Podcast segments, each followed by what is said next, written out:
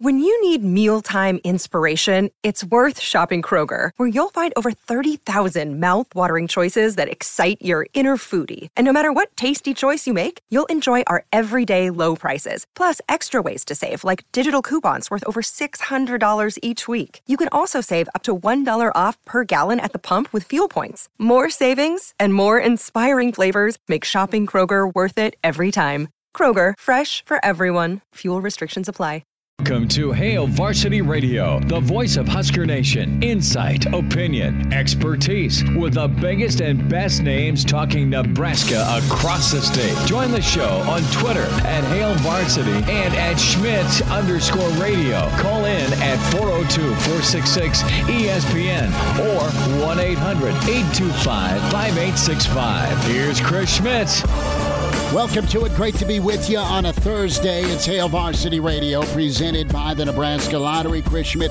Connor Clark is in today in his full Bears gear. Does not have the mascot head on, but that is next week. Give us a follow. Find us on Twitter at Schmidt underscore radio, Chris Schmidt. And for Connor Clark at C underscore Clark underscore 27. That's the end of the underscores. I promise you, we're loaded up. Plenty to talk about. We'll get to some NFL. We'll dive into Nebraska, Wisconsin, because that is still Saturday, 2.30 ABC. And uh, some thoughts from uh, some notable folks. Mitch Sherman in about five minutes. We had to move Mitch because he had PBA du- duty on uh, on Tuesday. So we'll talk to Mitch Sherman from The Athletic uh, shortly. We'll get caught up with Brandon Vogel from Hail Varsity Hear from Scott Frost this hour as well. And in hour two, uh, we'll get things kicked off with Gary Barnett. And the coaching carousel is drunk. We'll get Barney's take on uh, some of the openings and some of the lack of patience and that TV money that allows you to well, play whack a mole with head coaches, whether it's uh, 13 games or four seasons or you've seen enough. Uh, you know two guys that look like the, the two brothers in Smokey and the Bandit right now are plotting to get rid of Sark. we'll just see if that's a reality. Uh, Jeremiah Sirles is a happy dude. He got the deer he has been hunting, he has been tracking for more than a week. Our favorite offensive line Husker player and NFLer, Sirles going to be with us in the second hour. And then Danny Burke, Burke's Best Bets with VSiN Sports Network. You know, Musburger's network. Danny uh, going to give us his picks for the weekend. Dial us up at 466 37 76 466 37 76 800 825 5865. Email Chris at hailvarsity.com. So your buzz level and meter for this game against Wisconsin right now, it's probably at a two. And, and by Saturday at 2.30, it's probably going to get to maybe about four or five. Connor, there's going to be moments in the game uh, that'll take that number four or five and, and get it up to about a seven or eight. And then by the end of the game, we'll give our predictions tomorrow. You're going to be back down to being mad being mad at Nebraska sports overall, uh, except for women's basketball and and Will Bolt baseball, which is not till February. And wrestling. Well, that's right. Coach Manning's incredible. Nice job by the Husker wrestling squad to, to roll Carolina uh, midweek. So, yeah, there you go. Uh, Uncle Andy's cheering on Husker wrestling for sure. My brother in law, he's a world champion, or I should say state champion, but he could have been world champion wrestler. Uh, trust me. So listen, uh, we'll see where Saturday goes, and Saturday will tell us a lot whether it's this glass is foam or or beer. Okay, when we hear about culture, when we hear about uh, what the players, the upperclassmen are saying, and it's their job to make sure this thing's a fight on Saturday, and that's their intent. I don't doubt that uh, as far as how genuine they are and and what their level of practice has been like this week. I think they've been locked in. I think it's been spirited. I think it's been uh, high level, high energy. It just needs to be that way Saturday. And I don't think you'll see a a flat football team for Nebraska. If anything, if you're Wisconsin, you feel like, yeah, we pretty much got the West wrapped up. The rest of the division's a, a bleep show. Uh, we're hot. And Nebraska's been bad. That that's that's a reality. That's a real element uh, for this Saturday. Is what what's what's what's Wisconsin's focus level like? And is Wisconsin is Nebraska at the point this year where you hear coaches and players say the right thing, but when it comes to Saturday, Nebraska's given about everybody and anyone a, a ball game. At this point in the year, if you're Wisconsin, how serious are you taking Nebraska? We'll talk about that with Mitch Sherman here in a little bit as we are going to spend a minute on, on the running game because that is uh, very important for Nebraska on Saturday. How that happens to be balanced remains to be seen.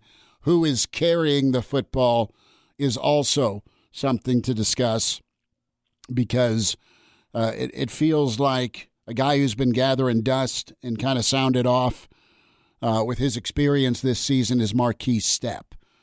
Uh, Markese Stepp will need to be major for Nebraska on Saturday afternoon, as will Adrian Martinez. It's been kind of merry-go-round at the running back. I don't know what Yant's status is. Uh, I know you don't have Morrison. Uh, Coach Frost hinted at Rahmir Johnson being banged up a little bit, so we'll see, you know, how good Rahmir is uh, on on Saturday, and you'll need uh, a guy like Adrian to be able to do what he's done in the past against Wisconsin. Let's get some thoughts here on Saturday from Mitch Sherman from the Athletic at Mitch Sherman on Twitter's where you find him. Mitch, good to spend time with you on Thursday, man. How are you? Hey, I am well, Chris. Sorry I missed you on Tuesday. I was uh, active in uh, in my um, pursuits to get inside PBA. Had my ten year old with me, and uh, we. Um, well, he sat way up in the nosebleeds uh, on Tuesday night, and I was uh, I was on press row, but uh, appreciate you being flexible and moving no. me to Thursday. Well, thanks for for making time for us. Did you send him a picture where you're at and say? Where are you at? Did you taunt him? Yeah, he was having seating? a good time. You know, he was with some friends, so it was fun for him. Um, uh, to uh, see the little you know the little people moving around down on the court. Um, I, I think there's really not a bad seat in no, in good. the uh, in the arena, so he enjoyed it, and um, I don't know, you know, he he uh, he has some he has some uh, he has the makings of uh, of, of being a, a, a hated Jaysker in that. Um, in that his mother, my wife, uh, works for um, the rival university of the one in Lincoln, but both of his parents uh, are graduates mm-hmm. of Nebraska. So there, there's there's a there's a, a division or or some conflict in the house about exactly uh, which team to cheer for at that matchup, and uh, he was he was actually wearing uh, both colors, uh, one under the other, and in true front runner fashion, uh, stripped off the sweatshirt and wore the uh, wore the Creighton shirt uh, as the game as the game unfolded. Well, hey, um, in in your household, he's allowed to do whatever he wants, and the fact that he was able to uh, to go blue or red. Uh, made him smile walking out of PBA, one way or the other. It, it did. I don't really like it. I would prefer for him to pick one and stick with it. I don't mm-hmm. care which one it is, but uh, you know, um, he he chooses not to take that route. Well, uh, there needs to be some some more wins for the Red. I think we'll get there in a minute. I want to go to Nebraska, Wisconsin here, and you know, what what kind of importance are you putting on Saturday? We know the season's fallen short of expectations, but we've heard a lot this week, or at least the beginning of the week, from the players, and uh, they are are still hungry. It, it sounds like you know what um, what's Saturday going to look like? Do you think? And I ask you that each week, and, and there's no answer. It's like spin the wheel. We'll see what Nebraska yeah. does to to get in their own way. But do you, do you anticipate Nebraska being able to to be competitive in this, or do you think Wisconsin's just that hot, that locked in? We were talking a, a little bit earlier before you came on. You know, Nebraska's record at this point in the year allows them to be overlooked if they were any other team. I just wonder you know, I think Nebraska's focus will be fine. Do you think Wisconsin's will stay as sharp as it's been? I think so because of the way the Badgers are playing and what's at stake. I mean, they know and, and they've seen the Nebraska scores and they've seen the tape, and it's like every coach every week now in preparation for Nebraska. You heard it from Ryan Day, and and I don't know that I've heard it from Paul Chryst, but I've heard it from others at Wisconsin. Paul Chryst, you know, I, I, his his comments seem to just like float off into space. I don't think he actually he has mastered the art of of talking and saying nothing. Mm-hmm. I feel like I've probably told you that in years past as Nebraska got ready to play Wisconsin, but that's that's that's how I feel um, about their coach, and I don't mean that in a negative way. It's just like yeah, I, I he he speaks, and and I just hear I just hear know, Paul meaningless noise. Yeah, um, but I know others at Wisconsin, and, and talking to Jesse Temple, our our, our Wisconsin writer, um, said that Nebraska has their full attention, and, and you know they've talked about this being a team that, that where the stats you know belie their their records. So that, that that's a common a common sentiment um, as opponents have prepared for Nebraska this season, especially um, during this this four game losing streak that the Huskers are um, are enduring.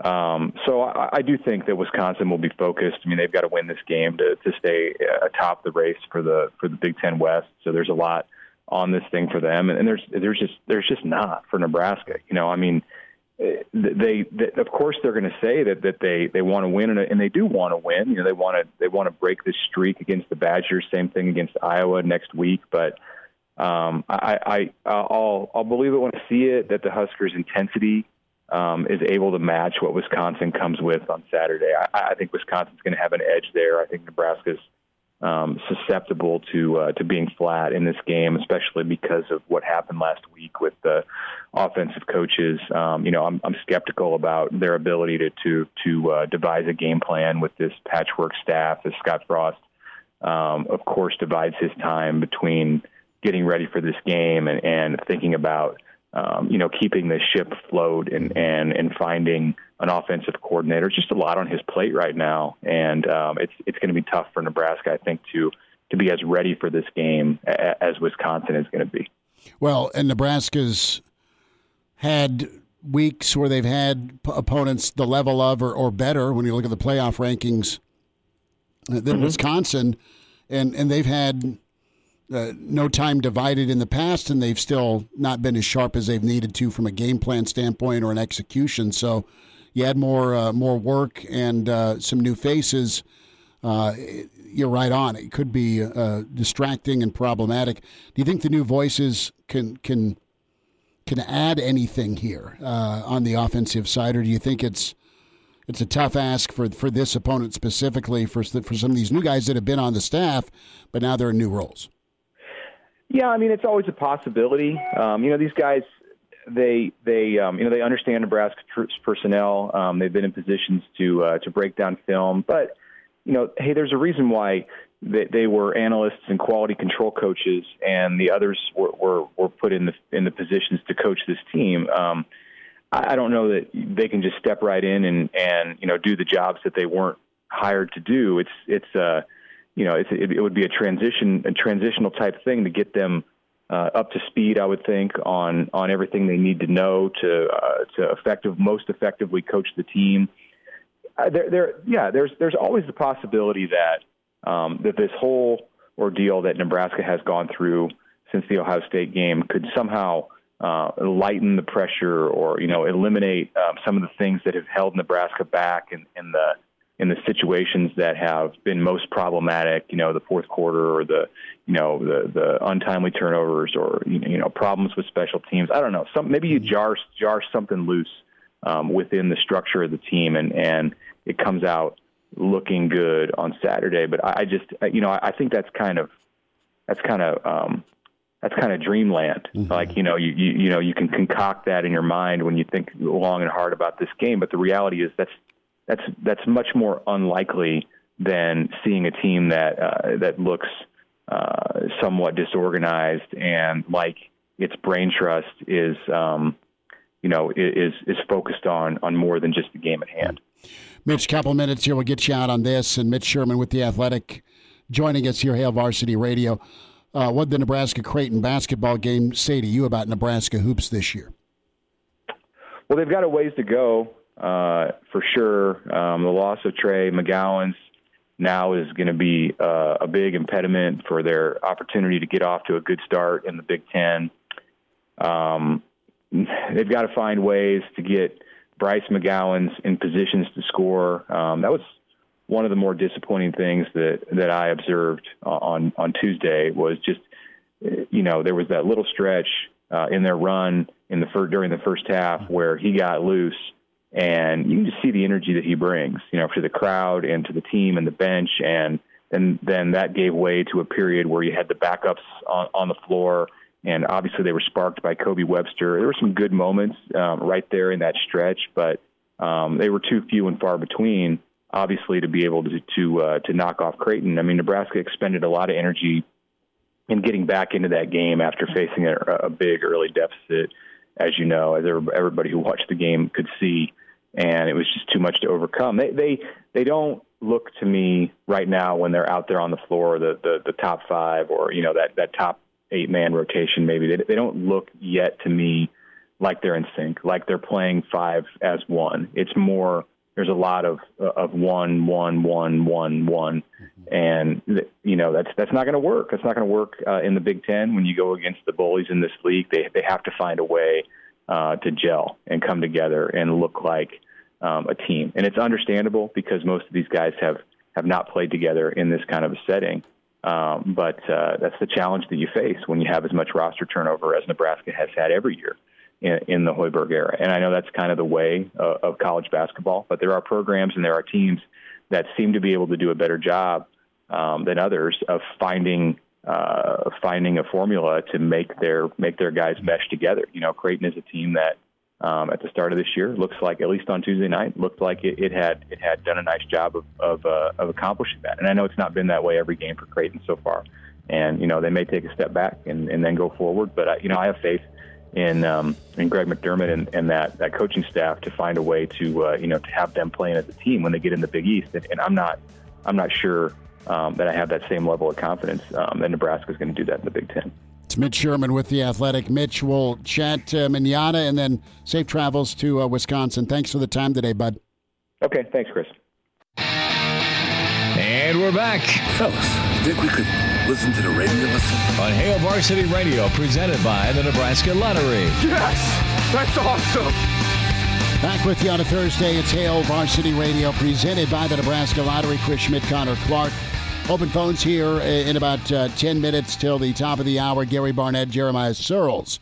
Next hour, we welcome in managing editor with HailVarsity.com and magazine and author with John Cook, Dream Like a Champion. Brandon Vogel back with us. And I 80 Preview is Vogues' podcast. So when you're loading up the truckster for Madtown, assuming you're going, uh, you, you, hit play on Google Play, Spotify, or iTunes. Vogues, I love it. You, you focus on that dreaded C word, my friend, culture. Uh, what does culture slash pride look like Saturday if you're a Nebraska fan? Well, I think it's pretty simple. Nebraska, before all of you know the change last week, was a team that I thought was good enough to to play with Wisconsin, and Wisconsin's playing really well. And we've seen Nebraska play consistently with really everyone on their schedule. So, a strong an indication of a good culture of, of a strong week would be being able to make it look that way, uh, despite everything else that's going on. That said, easier than done. Yeah. Is this a monster setup by your friends in the desert? It's only minus nine. Maybe it's minus nine and a half. And you have no JoJo. You've got new people trying to do different roles on offense. Who the hell's carrying the football? and uh, then there's that Wisconsin defense. So, can I get a loan? And do we call a friend in, in, in across the river or in the desert and just say, lay it all on Wisconsin? I mean, that, that it just seems like it's too good to be true to get Nebraska in nine. Yeah, and you know, two weeks ago, it probably would have been closer to a touchdown. And in fact, I kind of thought the line would open at around a touchdown. I think that's with both teams operating at kind of peak levels. That's the difference between the two. I figured the 10 was probably uh, the coaching change. I mean, there's just so much uncertainty with Nebraska at the moment. Um, was factoring that in. But as the week's gone on and you've heard a little bit more about who's here, who's not, who might not be, it does start to feel a little bit uh, a little bit low for Wisconsin. Well, let's get into Nebraska and and you're a numbers guy as well, Brandon Vogel with this. You know, why has Nebraska had success putting up the yards that they have? Nebraska is about the only team that's done it. Nebraska and Ohio State, they're the only two offenses really to gash uh, Bucky, uh, either home or away. Yeah, you know those the 2018 and 2019 games, which man feels like a world away. um, Nebraska was really able to to stay on schedule in the run game, particularly in that 2019, um, which not many teams do against Wisconsin. That's that's why it stands out. And with some uncertainty around Nebraska's running back room at the moment, that's probably a bigger ask. But that 2018 game, they were able to hit some big plays through the air. And this Wisconsin defense is one that, um, I mean, it's kind of out of that classic Wisconsin Iowa mold. Like they make everything hard and they just win the majority of plays. Frequently, what you see with one of those defenses, though, is they'll be a little bit more susceptible to the big play. Can Nebraska hit some of those on Saturday? Can it do it through the pass? I think it's got you know capable receivers, uh, and I would include the tight ends with that. It all comes down to can they protect the quarterback, and this Wisconsin defense is probably the highest havoc rate team in the Big Ten. So that's sort of the challenge at hand for the Huskers. Now, one side of me says, well, there was a better offensive line in 19. But think of the think of the receiving corps in 19 that, that hit some big plays. I mean, it was really just JD. okay? Yeah. Think of the receiving corps and tight end crew you have now. But that's offset by the offensive line play. Nebraska's going to not crank the pace up here. They're going to be protective of, of the defense, which is what you got to be, because, you know, Wisconsin's going to go sledgehammer with Allen, the man child. My God. Uh, I'm sure, Vogues, you looked like that when you were 17 um, and, and ran like that. But, you know, I look at Nebraska and, and I think Adrian, listen, you can absolutely pull this off Saturday because of, of getting that X factor at quarterback. It's been the Achilles heel for Wisconsin this year. It still is. Uh, and they they just say, don't screw it up, son, and, and hand it off. And then there's Adrian, who's had another week of rest. He's talked about pride.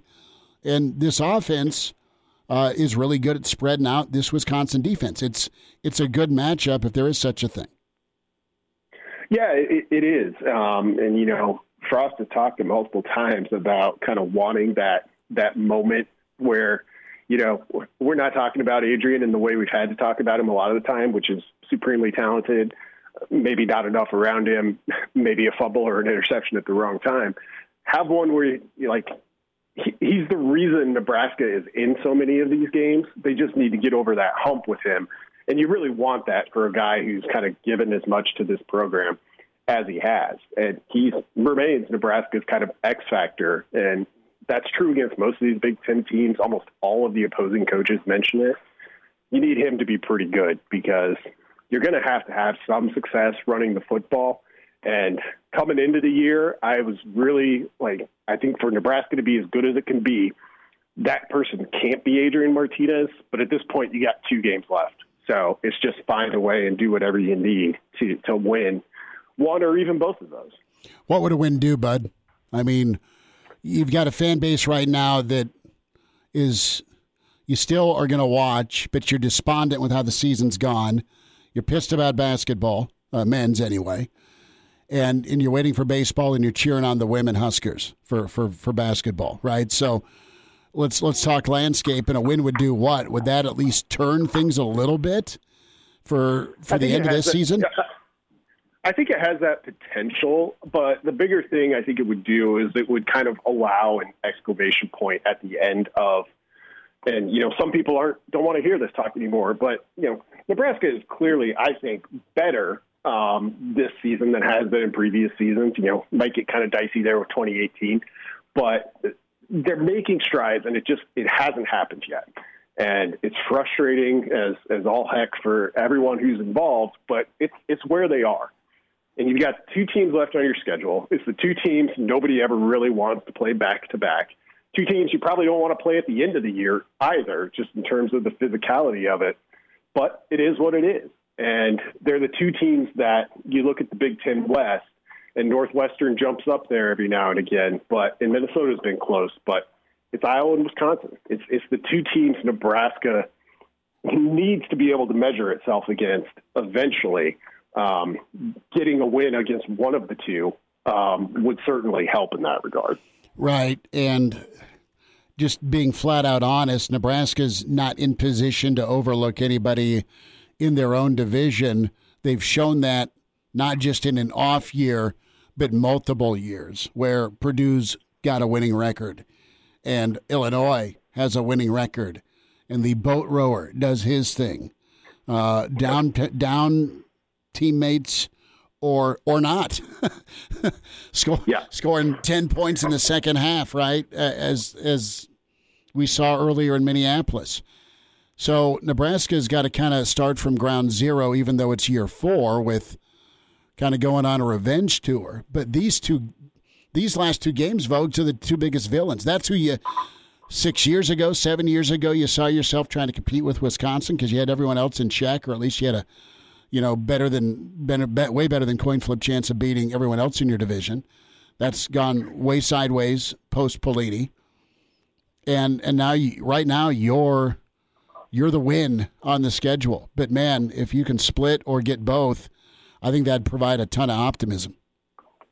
It, it would, and you're you're right. Like even the conversation about Wisconsin and Iowa, from Nebraska's perspective, is a little presumptuous because, like, usually in video game lore, you've got to beat the level two and level three bosses before you get seven and eight. Uh, but with the way things have gone for Nebraska, all that's left are seven and eight, um, and you're going to have to play them anyway. So you'll you'll kind of take what you can get. But you're right. I mean, there's a whole other issue over over on the other side of okay, well, it'd be nice if this were just kind of a a triangle of, of, of hatred and for the division every year. And I think based on you know regular kind of resources and where these programs historically fall, it probably should be that but Nebraska hasn't cleared the other hurdles to get there first. The triangle of hatred's beautiful. That's that's well done. That's a T-shirt.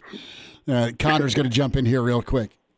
And Brendan, we're I'm going to throw this conversation over to the basketball team real fast. And obviously, Trey McGowens out with the broken foot now. He'll be out for, I believe it's six to eight weeks is that timetable. So good enough for about mid January. He's been described as a really big leader for this group, and obviously the older brother of Bryce McGowens. Who would you personally like to see step up and fulfill that leadership role on the court while Trey is out? Yeah, I, I think, and you know, Hoiberg talked about it today, and they're going to go young to to kind of do that. I think in terms of the leadership piece of it, and you, saw this a little bit against Creighton. Um, I think a guy like Kobe Webster is is the person I turn to first there, uh, just with as much as he's played, and he you know, is kind of a calming influence. At least that's how I would characterize him. So I think you can look there for the leadership piece of it. Collectively, they've they've got to, of course, get better. Um, we'll, we'll see how they respond tomorrow night. But that, the Western Illinois loss, I was able to say like, okay, well, it's a long season. You know, new pieces, figure some things out, and I should still be able to say that about the Creighton loss. I'm just having a tougher time with it because it looked like a team in Creighton that clearly knew kind of what its identity was, despite welcoming in a lot of new players. And Nebraska didn't look any closer to that. And it, it honestly kind of echoed football in a lot of regards for me.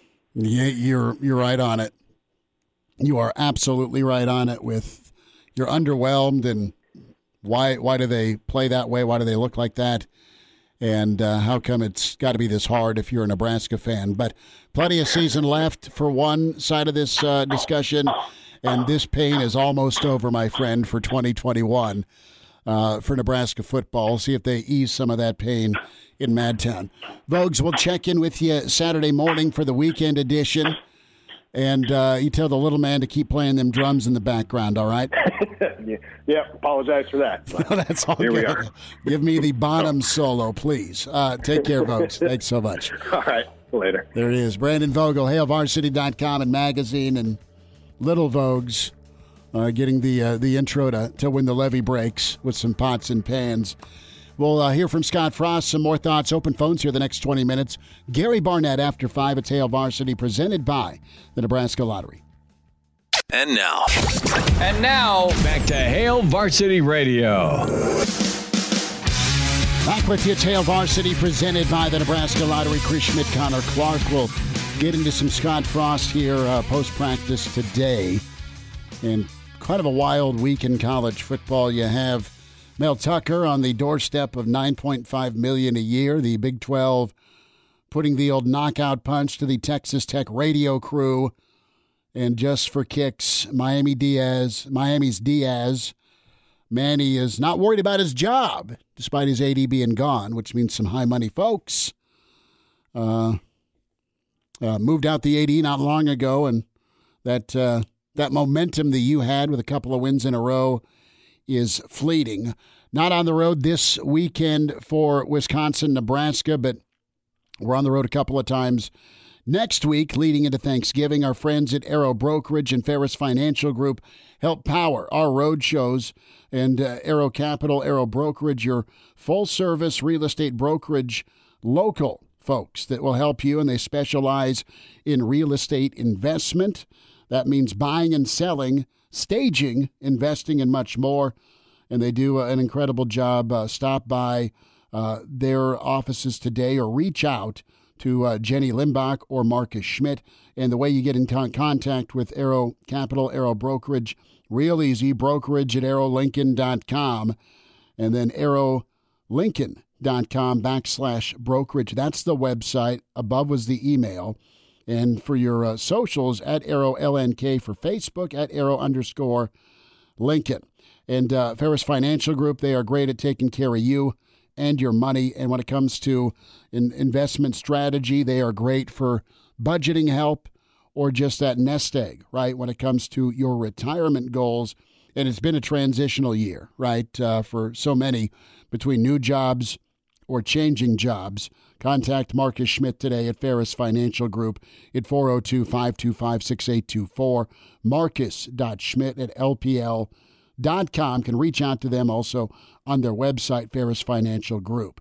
So, Connor, dive in here and let's get into some Nebraska football thoughts. Uh, you look at this Wisconsin team, and, and if we go back to, to like wow wins for Nebraska the last 10 years, I mean, up there with it was the uh, Kirk Cousins Michigan State team. All right. Uh, you have the Michigan State win by Nebraska against Dantonio and that crew they went to the college football playoff the two weeks after Nebraska won and beat them in 2015. They went and won against uh, Ohio State and, and, and that team, right? Uh, that was uh, super impressive. But the, the question about motivation, I think the team will be motivated. I just don't know that they got the horses to do it, quite honestly. Uh, if you're on the phone line, stay there. We'll get it in a moment. But I don't worry about motivation. I worry about kind of the same thing that's plagued this squad, and that's execution. And, and Wisconsin does it, Nebraska doesn't. And Wisconsin's kind of got out of their system some of that bad mojo. Three non offensive touchdowns against Notre Dame. Uh, the lack of scoring against Penn State to, to open the season, but they're a different team. Is Nebraska going to all of a sudden be a different team than what we've seen this year and actually go get a win uh, in a place that's been a house of horrors for them? Yeah, I mean, this is going to be a tough test, obviously, and you're missing the majority of your offensive staff. You have two guys left. And this is going to be, in my opinion, a big game to see okay, well, Nebraska can still do this. Their head coach can still do this. Let's go kind of check them out if you're a coach looking for said coordinator job. Mm-hmm. I think that's going to be a big one. And obviously, that will bring a lot of hope back to this fan base because right now you sit at 3 and 7. The bowl game is out of the question, at, at least eligibility wise. But it's a team that you have not beaten since 2011. They have murdered you. Absolutely. Most, most times out, they have crushed you. They are a big brother. Your, your way. The They've killed state. you your way. Right. Power football. Exactly. So this is a big game, not only for the team, but for Scott Frost himself. I think if they go in and make this game close, it's just going to be the story of the entire year. If they really want to have momentum going into next year, and as you mentioned before we even got on the show, going into Black Friday, they got to get this W. And I know it's a really good team, and it's a Wisconsin team that's really hot right now. And they will probably be in Indianapolis when it all comes down to it, depending on how their game goes with Iowa. But this game is huge for the future of this storied program, and it's huge to get this fan base back into it and riled up for Black Friday. Good thoughts. 466 3776 466 3776 or 800 825 5865. Yeah, I mean, you want to talk about Scott Frost back for 2022? He is.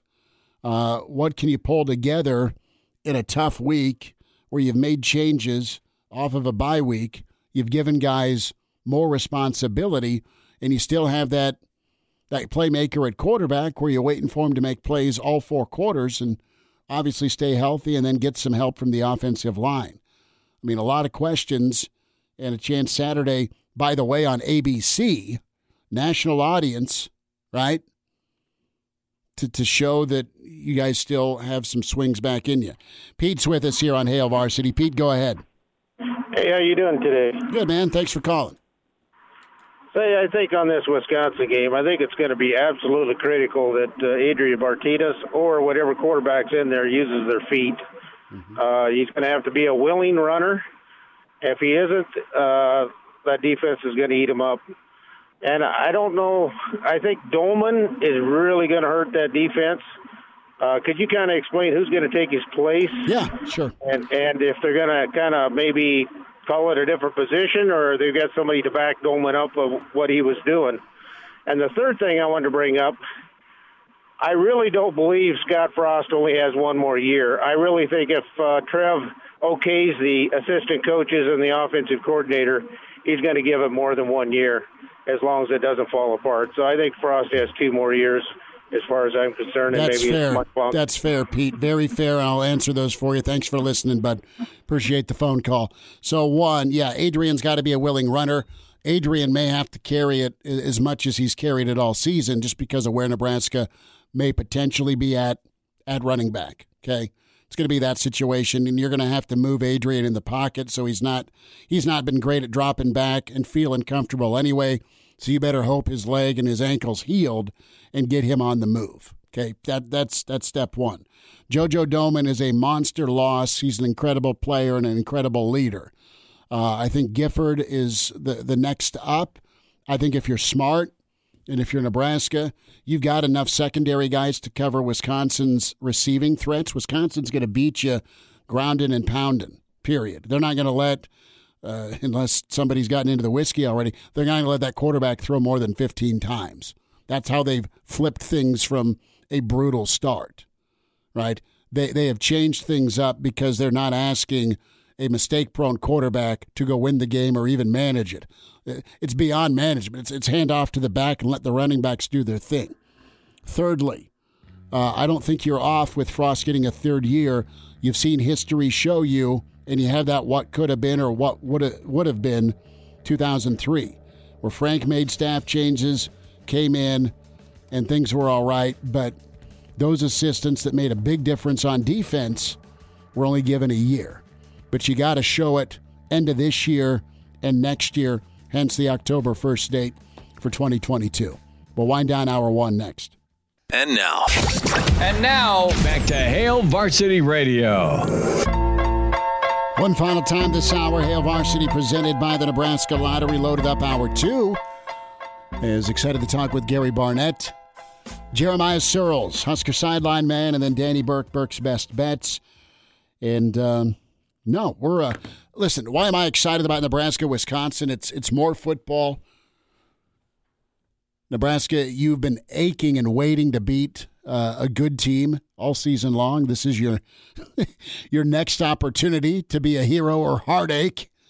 And and a lot of you have already checked out or tuned out on football. I, I haven't quite yet on this team. And then of course Black Friday looms, which uh, is is I. Wisconsin's probably too tough to to do it if you're Nebraska, but hey, it's going to be interesting, right? In in how how does the team look? How does the team respond? And you, it's going to be one or two ways, right? It's it's a one way street. It's either they're flat and they're pissed that some of their their position coaches have been removed, and they say screw it after not quitting or checking out all year, or it's the other way. They're going to fight for and, and, and try and go get one for a Greg Austin or go get one for a Super Mario or go get one for Coach Lubick or I don't know if uh, Markese Stepp's going to be carrying the ball for Ryan Held this week. I don't know. But case in point is you still have a chance to go out there and guys uh, are trying to do some some things. You know, defense going to be locked in. You know, Chin's going to have them ready. And Wisconsin's, it's all about being able to withstand uh, the punishment and, and hand some out yourself defensively. They've done that all year. They've not they've not blinked it all. Doesn't matter who they're face who they're facing defensively. It's about the offense helping out. It's about getting some complimentary football. And uh, maybe maybe that is still in the offing here in 2021. Maybe you get the offense to show up and, and play a good four quarters. Reminder about buckling up 70% of people in fatal crashes in Nebraska not wearing a seatbelt. If used properly, a seatbelt can and will reduce risk of fatal injury by up to 60%. Your best defense in any crash. Buckling up, brought to you by the Nebraska Department of Highway Safety Office. Uh, find our podcast, Hail Varsity Radio Show, Spotify, Google Play, iTunes. Give us a rating, good, bad, ugly and uh, give us a uh, subscription or follow. It's free, don't cost you nothing. You can listen to us on your time and also find the on demand portions, espnlincoln.com. Things are posted on Facebook, ESPN Lincoln Facebook. ESPN Lincoln is also where you go for the, the Twitter handle with some of the two minute drill SoundCloud portions of excerpts from interviews. But uh, get the podcast, check out the the Hurrdat family. Great stuff from Aaron Sorensen.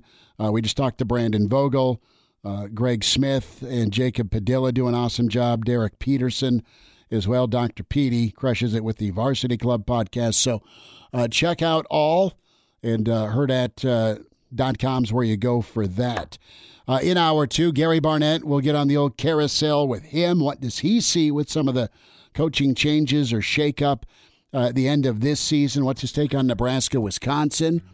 We'll do some rapid fire with Barney, uh, some big Big 12 games, and no doubt his take on Nebraska, Wisconsin. Sirles, he's been film studying quite a bit when he's not been going and trying to whack Bambi's daddy. Uh, he got himself a, a good looking deer today. We'll, we'll camouflage up with Sirles here at 525, and then Danny Burke from VSiN Sports Network. Burke's Best Bets, Hour 2 on the way with Hail Varsity. Welcome to Hail Varsity Radio, the voice of Husker Nation. Insight, opinion, expertise, with the biggest and best names talking Nebraska across the state. Join the show on Twitter at Hail Varsity and at Schmitz underscore radio. Call in at 402-466-ESPN or 1-800-825-5865. Here's Chris Schmitz. Back into it at Hail Varsity Radio, presented by the Nebraska Lottery, Nebraska, Wisconsin, and uh, the Buffs take on Washington. We say hi to Hall of Fame coach Gary Barnett with Northwestern and Colorado, and, and sent for another weekend of, of college football.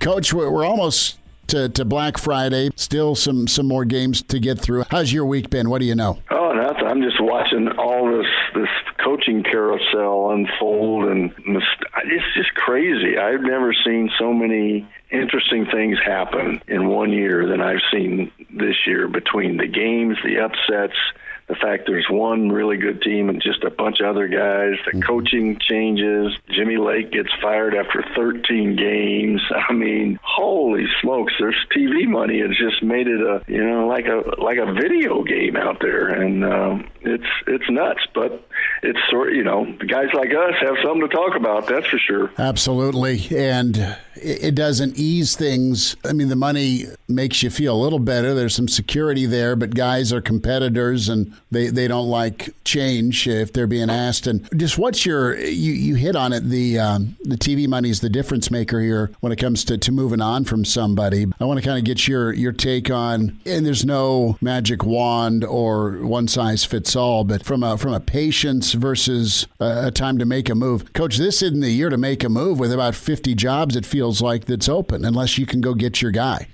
unless you've already got him lined up, mm-hmm. and you've got to know it's him. But I mean, you could be like Texas. I mean, they got a great deal by firing Tom Herman, getting Sarkisian, don't you think?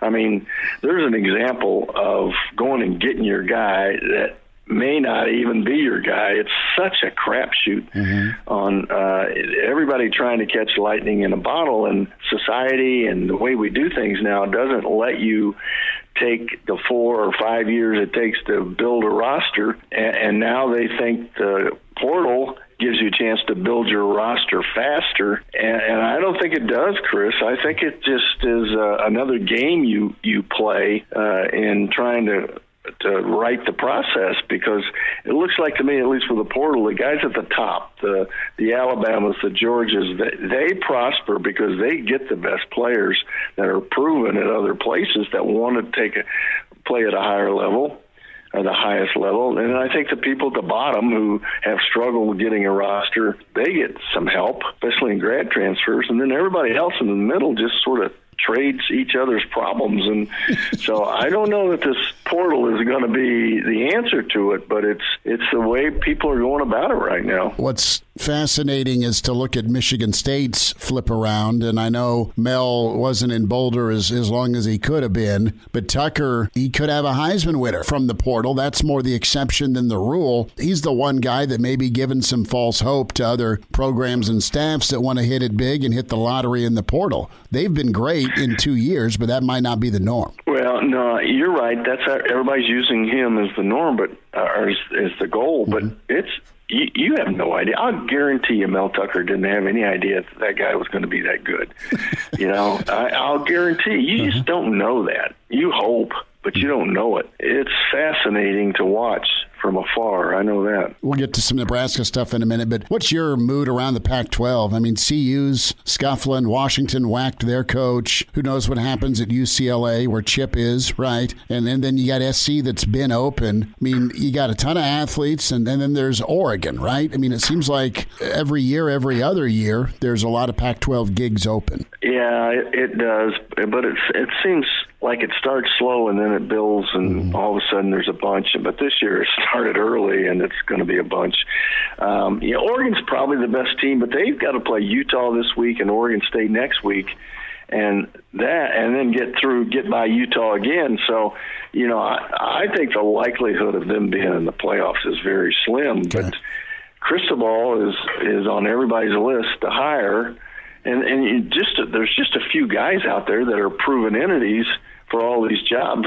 Matt Campbell, I think, is throwing his name back in some places, and he should pluck one. And then uh, James Franklin's trying to get out of there uh, with Mel Tucker being locked up now. It, it uh, you never know if Mel's locked up though. By the way, well, nine point five uh, should lock anybody up, shouldn't it? Yeah, well, you know, it's funny money. And so I think LSU now probably looks at Franklin a little bit more because he was in the SEC. So I don't know where they're all going. Um, and, and you know we've got we've we've got two openings during the middle of the season in the Pac-12 with with uh, Washington State and now Washington both being open, and they're going to play each other next week without a head coach. Hmm. I mean, how nuts is that? What's your thought on Aranda? Does he stay, or does he look at an LSU or an SC because he's he's familiar with both?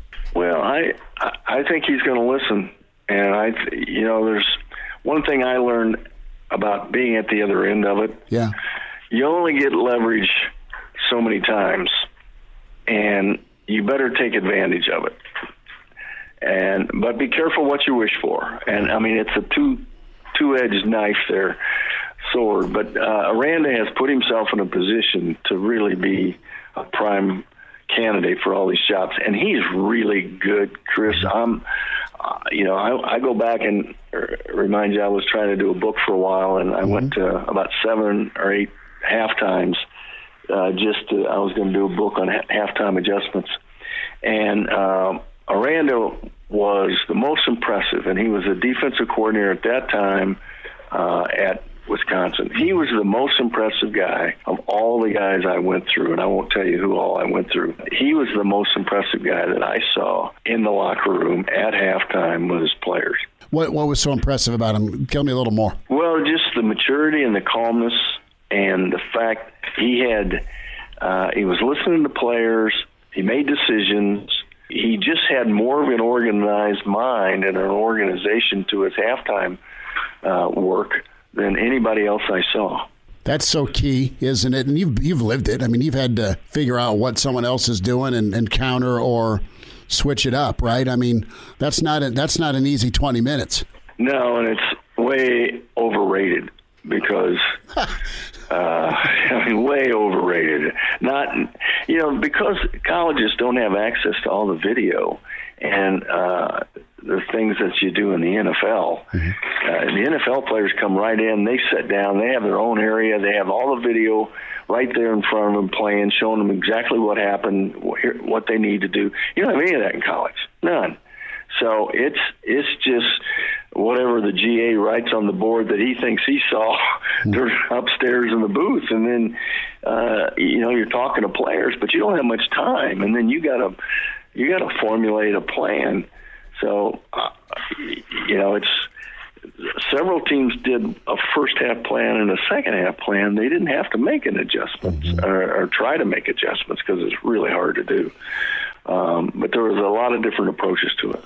Gary Barnett, few minutes with us, Hail Varsity Radio, talking coaching carousel. Nebraska needing to to make some hires here on offense, Coach Barnett. And you know, when you were kind of vetting a guy or putting a staff together, I know we touched on this a little bit last week, but who did you lean on? Who did you listen to, or were you pretty good uh, out of the gate with that first experience, knowing where you wanted to go to put uh, a hire or staff together? Because that's what Scott Frost is facing, and I just wonder who he's listening to. There wasn't anybody I necessarily listened to. I listened to everybody, but mm-hmm. the people that I relied on more were my own staff members who who had worked with other people out there.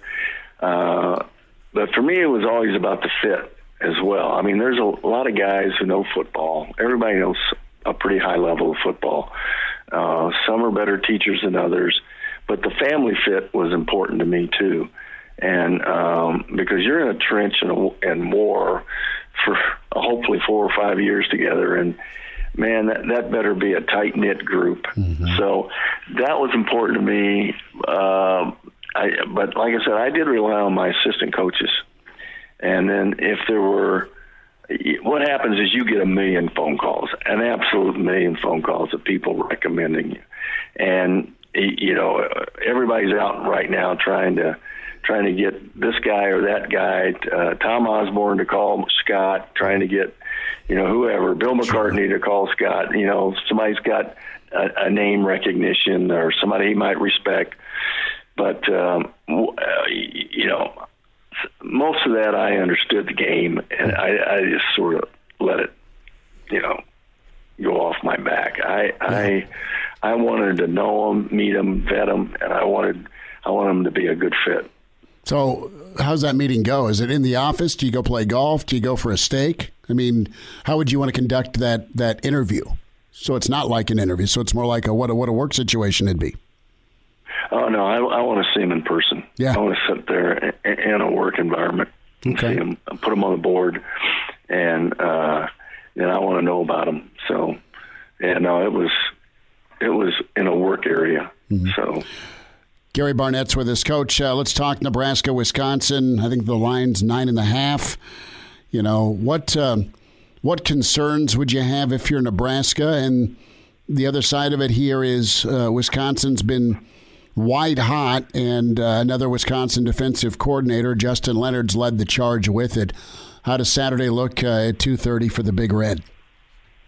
You know, you look at the numbers on this, and um, their greatest tool is the fact that they play great defense. They only allow 216 yards a game, Chris, mm-hmm. 155 throwing pass defenses, but only 60 in the rush game. 60. That's amazing. So uh, you know, Mertz is he'll throw. He's thrown more to the other guys than he has to his own guys in the end zone. He's got eight TDs and nine interceptions. So this is a team that's going to try to beat you on the ground and beat you with your defense. So, I mean, Nebraska. You look at Nebraska. You look at their numbers. You look at what they can do. If they just go play like they can play, and not turn the ball over, they can win this game because and they're due. You know, they're just due for one of those games. I'm not saying this is it, but I I sure would. You know, uh, having changes coach changing coaches that may or may not help. You never know. Sometimes it does. Sometimes it doesn't. But um, you know, this is a game that if they're focused, they could win this game. Now, their problem is they lost four in a row, and Wisconsin's won five in a row, and so that gets in your head. Uh, when you lose four in a row, you think you'll never win another game. That's just human nature. Mm-hmm. And when you win five in a row, you don't think there's anybody that's going to beat you now. So, you know, that mindset is what's going to play into this game more than anything else. Do you like what Adrian's done? And then last year, COVID got this ball game, so no one got to, to play. But Adrian's had good ball games. It's been more special teams and defense where it's been about a 17 to 20 point difference. But Nebraska's put up the yards coach against Wisconsin. No question, and he's had he's got three thousand yards this year. I mean, he he is a dynamic playmaking guy. He just also makes a lot of mistakes. Mm-hmm. So you know, if, if he goes in and plays mistake free, um, and plays the way he has, then then Nebraska has a good chance to to win this game, but but also more, you know, to cover too. Well, you know, good teams win, great teams cover, coach. yeah, I know. I know. Uh, yeah, you're like, don't tell me about that. Gary Barnett's with us, Hail Varsity Radio. We'll do some rapid fire and get you out. Uh, not a ton of interesting games this weekend, but a few. How about Arkansas Bama? I think uh, Bama's favored by 21. Yeah, I like Arkansas on the cover, but I like Alabama to win this game. Arkansas is is solid, mm-hmm. and you know Bama has got some warts, and you know if they show up, then then I think Arkansas is, is going to be right in there with them. But I I don't think they can beat them, but I think that they're going to stay with them. Iowa State shocked by Tech last weekend, despite the officiating. If you ask the uh, the Tech broadcast crew, Iowa State's got to go to OU minus three and a half Sooners, and Oklahoma shocked. And just for kicks, uh, Aranda put another field goal up on Oklahoma before the buzzer. Well, you know, you read. First of all, you can't ask the broadcasters about the uh, the this weekend because they're not working for. No, Texas exactly. Tech. But, uh, um, yeah, you know, uh, I I thought Aranda had a had a pretty good point in why he did it and um, I think Lincoln was being a little childish. Mm-hmm. They broke the code. Give me a break.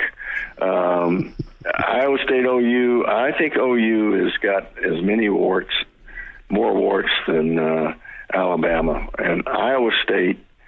I don't know which team's going to show up at that game, but it's at OU. It's, it's hard not to pick OU in this game, and so um, I won't. I'm going to stay with Oklahoma. Okay. How bad does it get in Columbus, or does Michigan State surprise? It's minus 19 Buckeyes over Mel and his potential payday. I think it's about right. I think Ohio State is is playing big time right now. Mm-hmm. They're they're the team who's gotten better every week. Um, of all the teams that are out there, they're the one I think every week has gotten better. And Michigan State, uh, who knows? Uh, you know, they, they're not a they're not a top to bottom great team, but they are a doggone good good offense. I know that, but I, I still think Ohio State wins this thing just about by the spread. Tell me about K State and Baylor before we say goodbye. K State minus one. I watched that Baylor game last week, And um, you know, K State just bores you to death. They just don't beat themselves. Baylor will beat themselves, but Baylor's good, that, and that defense is good, and that quarterback is good. I, I'm going to go with Baylor in this game. Coach Gary Barnett, Coach, we'll try and connect before uh, Black Friday. Thanks for the time today. All right, Chris. Great being with you. Gotta love Coach Barnett. We'll check in with Jeremiah Sirles, Husker sideline man, next. And we're back. Fellas, think we could listen to the radio lesson? On Hail Varsity Radio, presented by the Nebraska Lottery. Yes! That's awesome!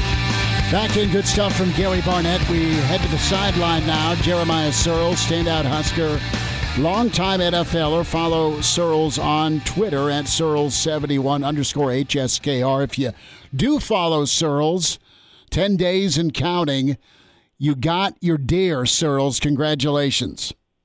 Thank you, buddy. Yep, I've been I've been grinding for that one. It finally all came together for a plan last night and was able to drop it. Really excited to harvest that animal.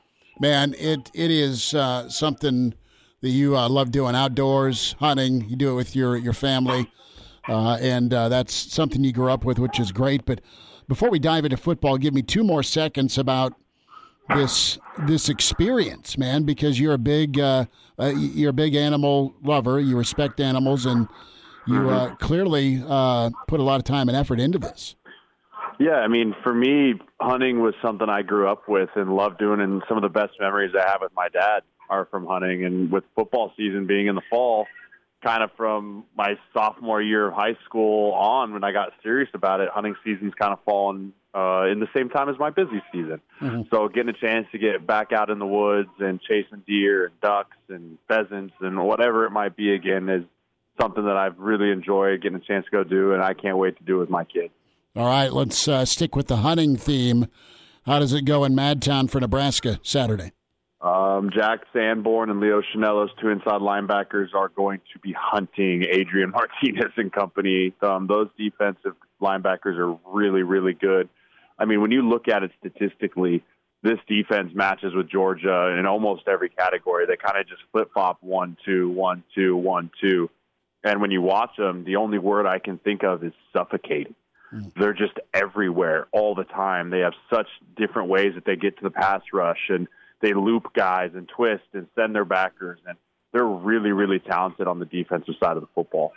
So, what's the offensive line need to do in a normal week, let alone a crazy week with the changeup? You know, uh, we've had historically some pretty good success against this Wisconsin front getting to the edges. Um, I think that they're faster this year than they have been in the past, especially at that uh, linebacker position and the outside linebacker spots. But we got to get to the edges. This isn't a defense you want to just run downhill at. Um, Leo Chenal and those guys really want to meet those offensive guards at two yards and not let them get going and not be on double teams. And you got to make them run laterally, and you have to make them respect the quarterback run. That's one thing Northwestern did do a great job of. They didn't make them respect the quarterback run a lot of handoffs, quick passes, and that caused turnovers. So the offensive line, you got to protect first of all, which we've been awful at doing this year. I mean, there's really no other way to put it. We got to be better up front protection wise, so we can take some shots down the field, so that we can open some things up for the run game. So Adrian's had a good couple of games when we talk about production against Wisconsin. I don't know what Nebraska's running back room looks like this weekend. I think steps available, and then I'll get back to you about two thirty-five uh, with with who else. Uh, but is this is this the game for Adrian with his legs? He's got to be healed up, doesn't he? You would think that this is probably the most healthy he's been in this back quarter of the season for sure. I mean, for sure the back half. I mean, his jaw's good to go now, from what Scott said. I think the ankles had mo- enough time to really get healed back up, and yeah, he's got to be a weapon. I mean, he has to at least make something happen with his legs. So they have to respect the scramble game because when these guys just tee off on a non-mobile quarterback, which we watched against Northwestern, it's it's hell bent for bar man. They're just turning and blowing, and you need to let them stay. We need to respect, respect our rush lanes. We got to make sure we keep them in the pocket. It slows them down just enough that it might be just that half second that we can make the extra throw, or he can find that lane. Sirles, do you worry about morale for Saturday? It's, I, I don't know if I worry about morale. I think morale will be good, especially to start the game. The one thing that concerns me a little bit, Schmitty, is how full is the will to fight in our tanks.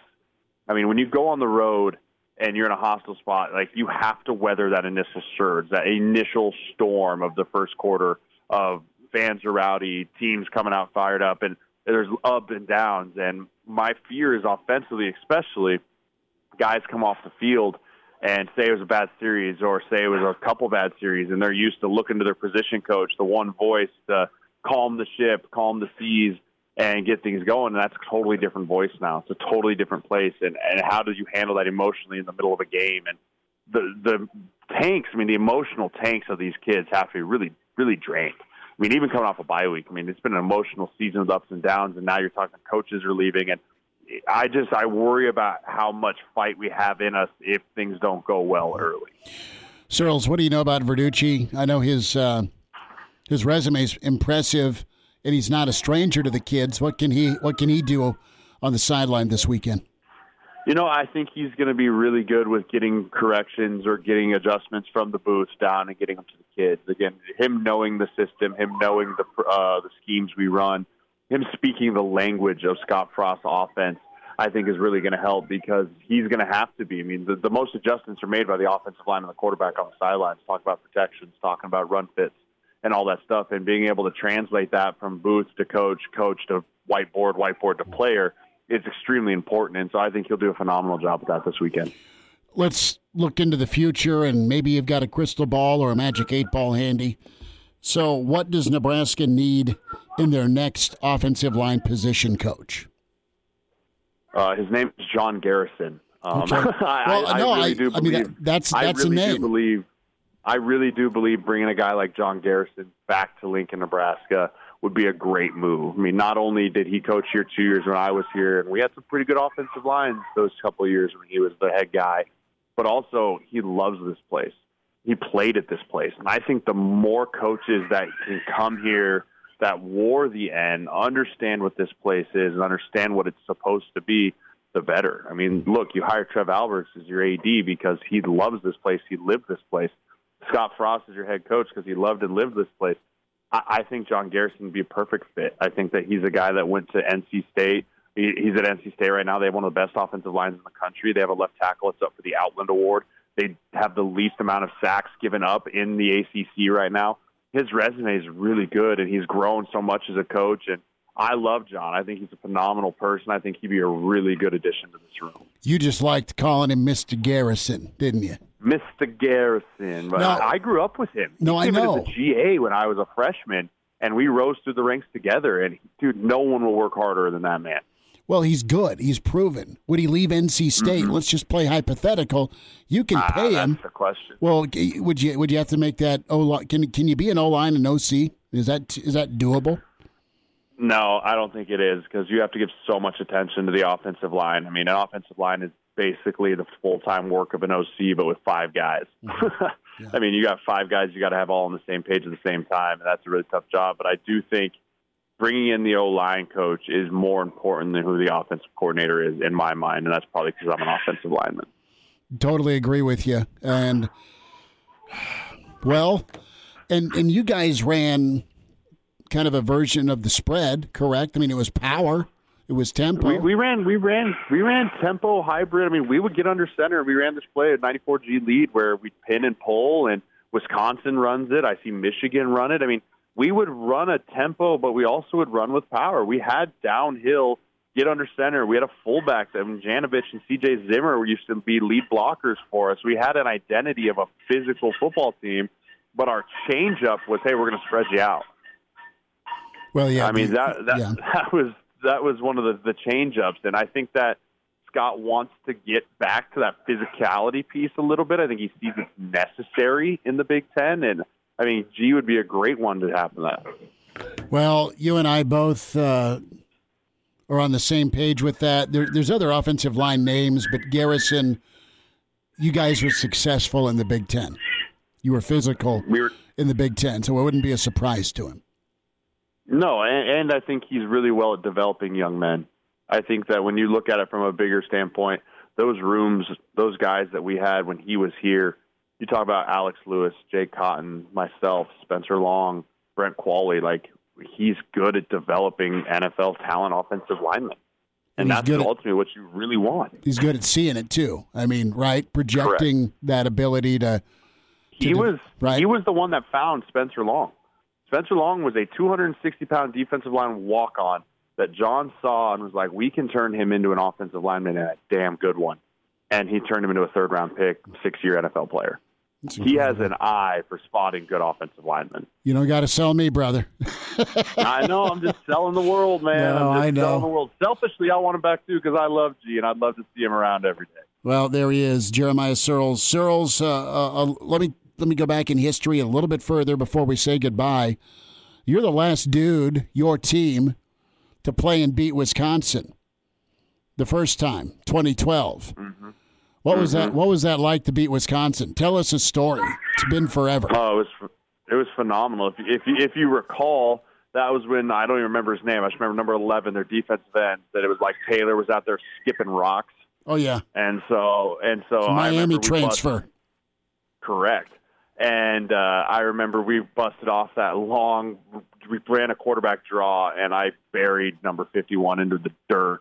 And as he got up, I was like, "Man, those rocks skip fast." And as he was running into the end zone, and I just remember we were we wanted to beat those guys so freaking bad after the way they embarrassed us in 2011. And I mean, we all know how it wins the Big, Big Ten championship, but that them for me, I, I might hate Wisconsin more than I hate Iowa. It, it's very very close. Well, you get them back to back. Yeah, Vogel, Vogel back, back eight weeks, baby. coined a, a perfect phrase earlier. A little bit of a triangle of hate going on here. Oh, absolutely. No, no, these three teams have no love for each other whatsoever. Is Nebraska's hate just the fact that okay, I was a, on a bit of a streak and Wisconsin's buried Nebraska playing Nebraska style football? Is that the hate? I think so. I think there's a little bit of that too. And I mean, it's it's who has the red and white supremacy. I mean, we look exactly the same. Who, when you say red and white in the Big Ten, who do you think of? Right now, it's Wisconsin. We got to flip that.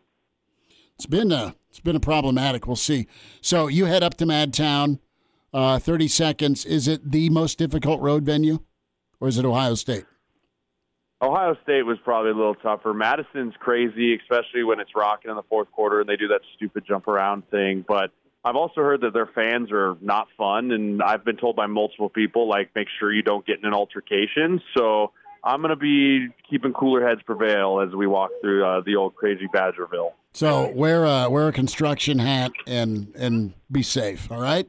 Essentially, that's the plan. Sirles, good work on getting the deer, and thanks for the breakdown today, bud. Absolutely, buddy. I'll see you, in Madison. All right, there he is. Jeremiah Sirles with us, Husker standout, uh, sideline man for the network, and uh, longtime NFLer, and can follow. Find him on Twitter at Sirles71 underscore HSKR. I think his Instagram at JSirles71. Daddy Burke, Pride of Chicago. Up next, Burke's Best Bets, VSiN Sports Network. Hail Varsity on a Thursday, presented by the Nebraska Lottery.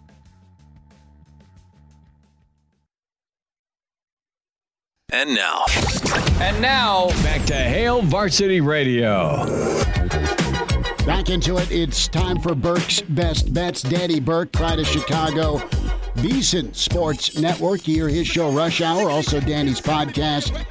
And uh, he is gearing up for a college football weekend in NFL. Daddy, are you uh, adjourning to the lake house up in Wisconsin for this one, or how are you going to be uh, gearing up for Nebraska and Wisconsin?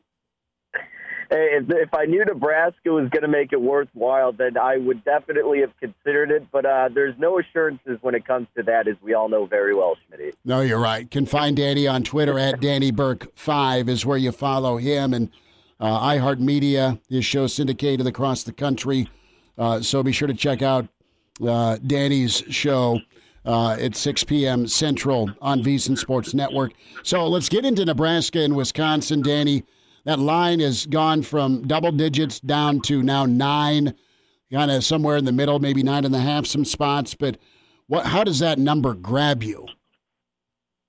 Th- this game is so tricky, Schmidt. It, it just you you want to almost fade Nebraska uh, because there's two parts to it, right? Because you look at it and you're like, all right, Wisconsin's finally looking decent. We understand the frustrations that Nebraska presents, but because of all the turnover that just occurred with Nebraska, because of them coming off a of bye week, take that into account as much as you want, and because we still maybe don't trust Wisconsin as much, I actually would lean more toward taking the points with Nebraska. Now, of course, I would have liked it over the you know keyish number of ten more so than now at that like nine spot, eight and a half as low as it's getting. So ultimately, I think I stick away from this one, Schmitty. But I would take the points with Nebraska, if anything, honestly. I get it. it. It's one of those fallacies, like a fallen star fallacy where your top guy goes off, but your team rallies around and plays well. You saw it happen initially with the Raiders when Gruden was out. They played well. And, and then, you know, you had to deal with Ruggs, which just was, you know, completely out of there. And there's no way to prepare for that. But look, it, that could be the case with Nebraska here getting rid of some of those coaches. Maybe the team rallies around. Maybe it's somewhat of an odd and unique spark that they need to go out there, realize they're ticked off, want to show the fans that they're not giving up, and at least can put a close effort in this game. So if they can find a way to pass the ball, because we know how good Wisconsin is with that run defense, Schmidt. If they can find a way to throw the ball, give Martin, uh, Martinez some protection, then I would not be shocked if this ends up like a touchdown or field goal type of game. It could be, and that's been Nebraska's history, right? Play it close, but break your heart at the end. What about right. the over unders? How's that get you here? 40's been the number. I just love these Wisconsin totals. It's almost like trying to figure out these Bears totals, too, because you're not going to get any offense, and you have that history of having a good defense, except not for the Bears as much lately. But nevertheless, for this game, I almost want to take the over if it gets to like 39 and a half or 39, just because I could see Wisconsin getting off to a hot start or maybe breaking through for a few big plays in the second half, something like that. And again, if you believe Martinez can throw the ball, this could be a somewhat surprising back and forth battle because I never like to bet unders when you're getting under like 42. Then I'm kind of just sticking away and looking for an opportunity to take it over.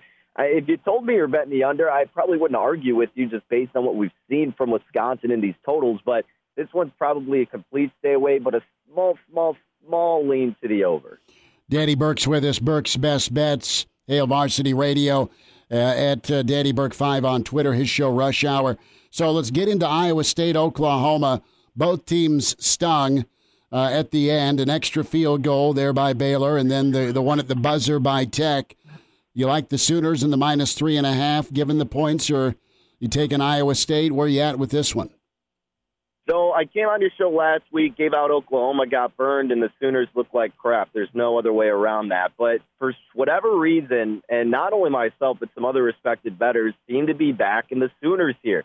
And especially now that it's down to three and a half, I think it's a little bit tasty, Schmitty, because there's an avenue still. I, I don't think it's going to come to fruition, but there's an avenue to where Oklahoma, of course, still could find themselves in the college football playoff if we see Oregon lose this weekend, if Cincinnati does something that doesn't warrant them getting in, and if Oklahoma wins out, you know, you can get Lincoln Riley convincing his guys that there still is a reason to go out there and fight and put on a dominating performance.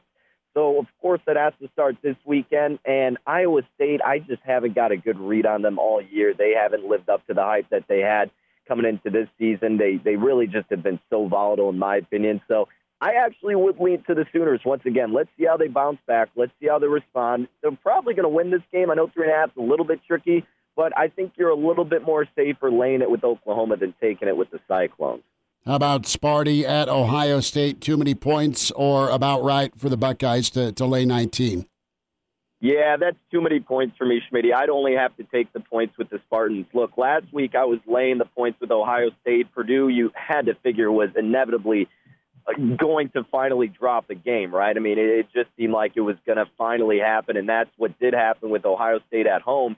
And look, this Michigan State team, I mean, they were a playoff team, what, two weeks ago? And it's not even that. I get it. You know, the, the competition and talent level is certainly, you know, Jekyll and Hyde in a sense between these two teams. But the thing is, Michigan State thrives with the running game, right? And, you know, if a spread is so high and a team is able to control time of possession enough or get something going in that ground game, they're not going to let Ohio State get a huge lead. It isn't going to be a shootout. So I actually think I would take the point with the Spartans, assuming that they can establish that ground game enough to make it not be a blowout. So let's go to the NFL, Danny. And uh, a quick thought here Green Bay at Minnesota minus one and a half. Can Aaron Rodgers uh, go into U.S. Bank and do his work again. He got a little teary eyed on the way off the field uh, last weekend. Yeah, and that offense didn't really look that great against a not solid Seattle defense. And you're going to be missing Aaron Jones in this game, a Packers defense that has looked better despite their injuries. I'm not really trusting them here. Originally, I'm looking at this line going two and a half. Yeah, that seems like a buy low spot on Green Bay, and then you keep seeing it come down to two, come down to one and a half, and that's telling you something here. And you look at Minnesota, and they, like I always seem to tweet out, they always play it close. It is unfreaking canny, Schmitty. So the way I'm looking at it, I actually teased up Minnesota when they were plus two and a half, plus eight and a half. Of course, you could still do that if they're catching plus one and a half. Get them up to the Vikings plus seven and a half instead. If you tease the Vikings for every single game they were a short dog like they are now, they have covered that in every single game this season. Packers have a winning margin, maybe I think of five, if I recall correctly, away from home. So I'm not saying the Vikings win here, but I think they keep it close, especially if they can get their ground game going, which they have done pretty well when Dalvin's been healthy. Danny Burke with us. Danny, 30 seconds. Knee jerk here. Dallas at Kansas City. Man, I, it, it, I get why people want to bet Kansas City because the public's looking at Dallas going, how is Dallas catching points? Kansas City beat a weak Raiders team. I get it. I do look towards teasing up the Cowboys here, but if I'm going straight up, I could see Kansas City getting on a roll because the NFL's weird like that. But ultimately, I think you tease up the Cowboys here to plus eight and a half. That would be my best play. And let's be honest, it's going to be a shootout. You probably couldn't put the total high enough. Danny Burke with us. Burke's best bets. Danny, have a good weekend, bud. Hey, you bet, Schmitty. You too.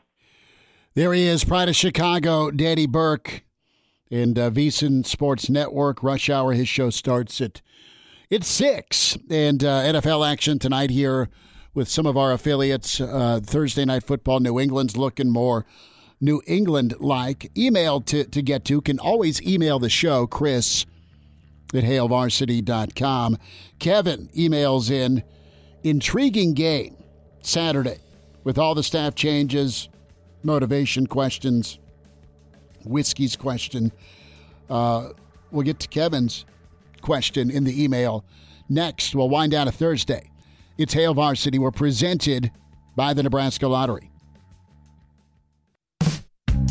Miss us? Come here, brother. Give me a hug. Bring it in for the real thing. We're on call for you. Catch the podcast at hailvarsity.com, the ESPN Lincoln app, or download them on iTunes. Saddle up, partner. Back to Hail Varsity Radio. One final time on a Thursday. Busy tomorrow. Uh, we'll hear from Jacob Padilla, some thoughts on Nebraska basketball, some Husker football. The Pride of Fairbury, Bill Doleman, will be in. And uh, Real Red Reaction uh, Saturday, right after Nebraska, Wisconsin. Elijah Herbal in on that. And uh, the Pride of Lincoln Northeast, man. Jeff Moats sitting in with me and Elijah. Uh, we're going to have a bit of a Wisconsin part, Nebraska, Wisconsin watch party. Better rephrase that. Um, and uh, yeah, just gearing up and figuring out what to put on the smoker, Connor. Thinking about some beef kebabs, thinking about some uh, some ribs. You're a Chicago kid, you know all about ribs. I mean, both of those sound like extremely good options right about now. No, the, the real question is what what to charge the people who show up. well, it depends on what you're cooking. I mean, I think a good baseline for you would probably be around twenty bucks if you're hosting. I'm yeah, just to be cruel. I would be punched in the face repeatedly. so well, let's get to that email from from Kevin, and he's like, you know, what's the offensive game plan going to be? And, and Kevin's like, look, they need to slow the game down, a lot of quarterback run, and uh, throw the kitchen sink at Wisconsin defensively. How about some trick plays? Kevin, I think you're on the money with with ball control. Nebraska's got to do that. Adrian's got to run it, and Pete called in earlier and was like, you know, Adrian's got to be a willing runner. We were all over that in, in total agreement uh, beginning of the week, right? So the reality is this Nebraska can hit some big plays. And it'd be totally Nebraska. We were saying that Ohio State week for Nebraska to shock, right? But this would be good. This would show this would show a lot just because of the changes made, the perseverance needed from the remainder of the staff, but also the kids. And you know, five and seven's Not cool, but it's a lot cooler than three and nine. And that is that is really what it's kind of about moving forward. So some notes here. Uh, next week we are on the road Wednesday to get you primed up ahead of Thanksgiving. We are at the Single Barrel for a Wednesday pre-Thanksgiving show, and it's the best night of the whole year to avoid and evade the in-laws. Come see us. They got a lot on tap, and they got over 250 whiskeys. So we'll be there Wednesday ahead of uh, Thanksgiving. And then Friday, it's a double shot from the bar, the bar. I can't wait to be down there with Seth and Gregors. Man, going to be a lot of fun for uh, pregame ahead of Nebraska, Iowa, Black Friday, 9 to 11. And then Real Red Reaction uh, following from the bar, the bar 16th and P. Come by, see us, doors open at the bar at 9 a.m. Black Friday. So that is on uh, our horizon. We have one more show uh, for tomorrow, and then we'll get into the weekend edition on Saturday. So listen, uh, Nebraska, a lot in front of them. Husker basketball we'll dive into a little bit of that as it is Idaho State tomorrow night. Connor, good to be with you. Check the SoundCloud out. Great stuff from Sirles on John Garrison for O line coach. Thoughts from Gary Barnett on the coaching carousel. And uh, no doubt Brandon Vogel, incredible, along with uh, Mitch Sherman. Check it out, hailvarsity.com, iTunes, Spotify, Google Play. Download the podcast. Take care.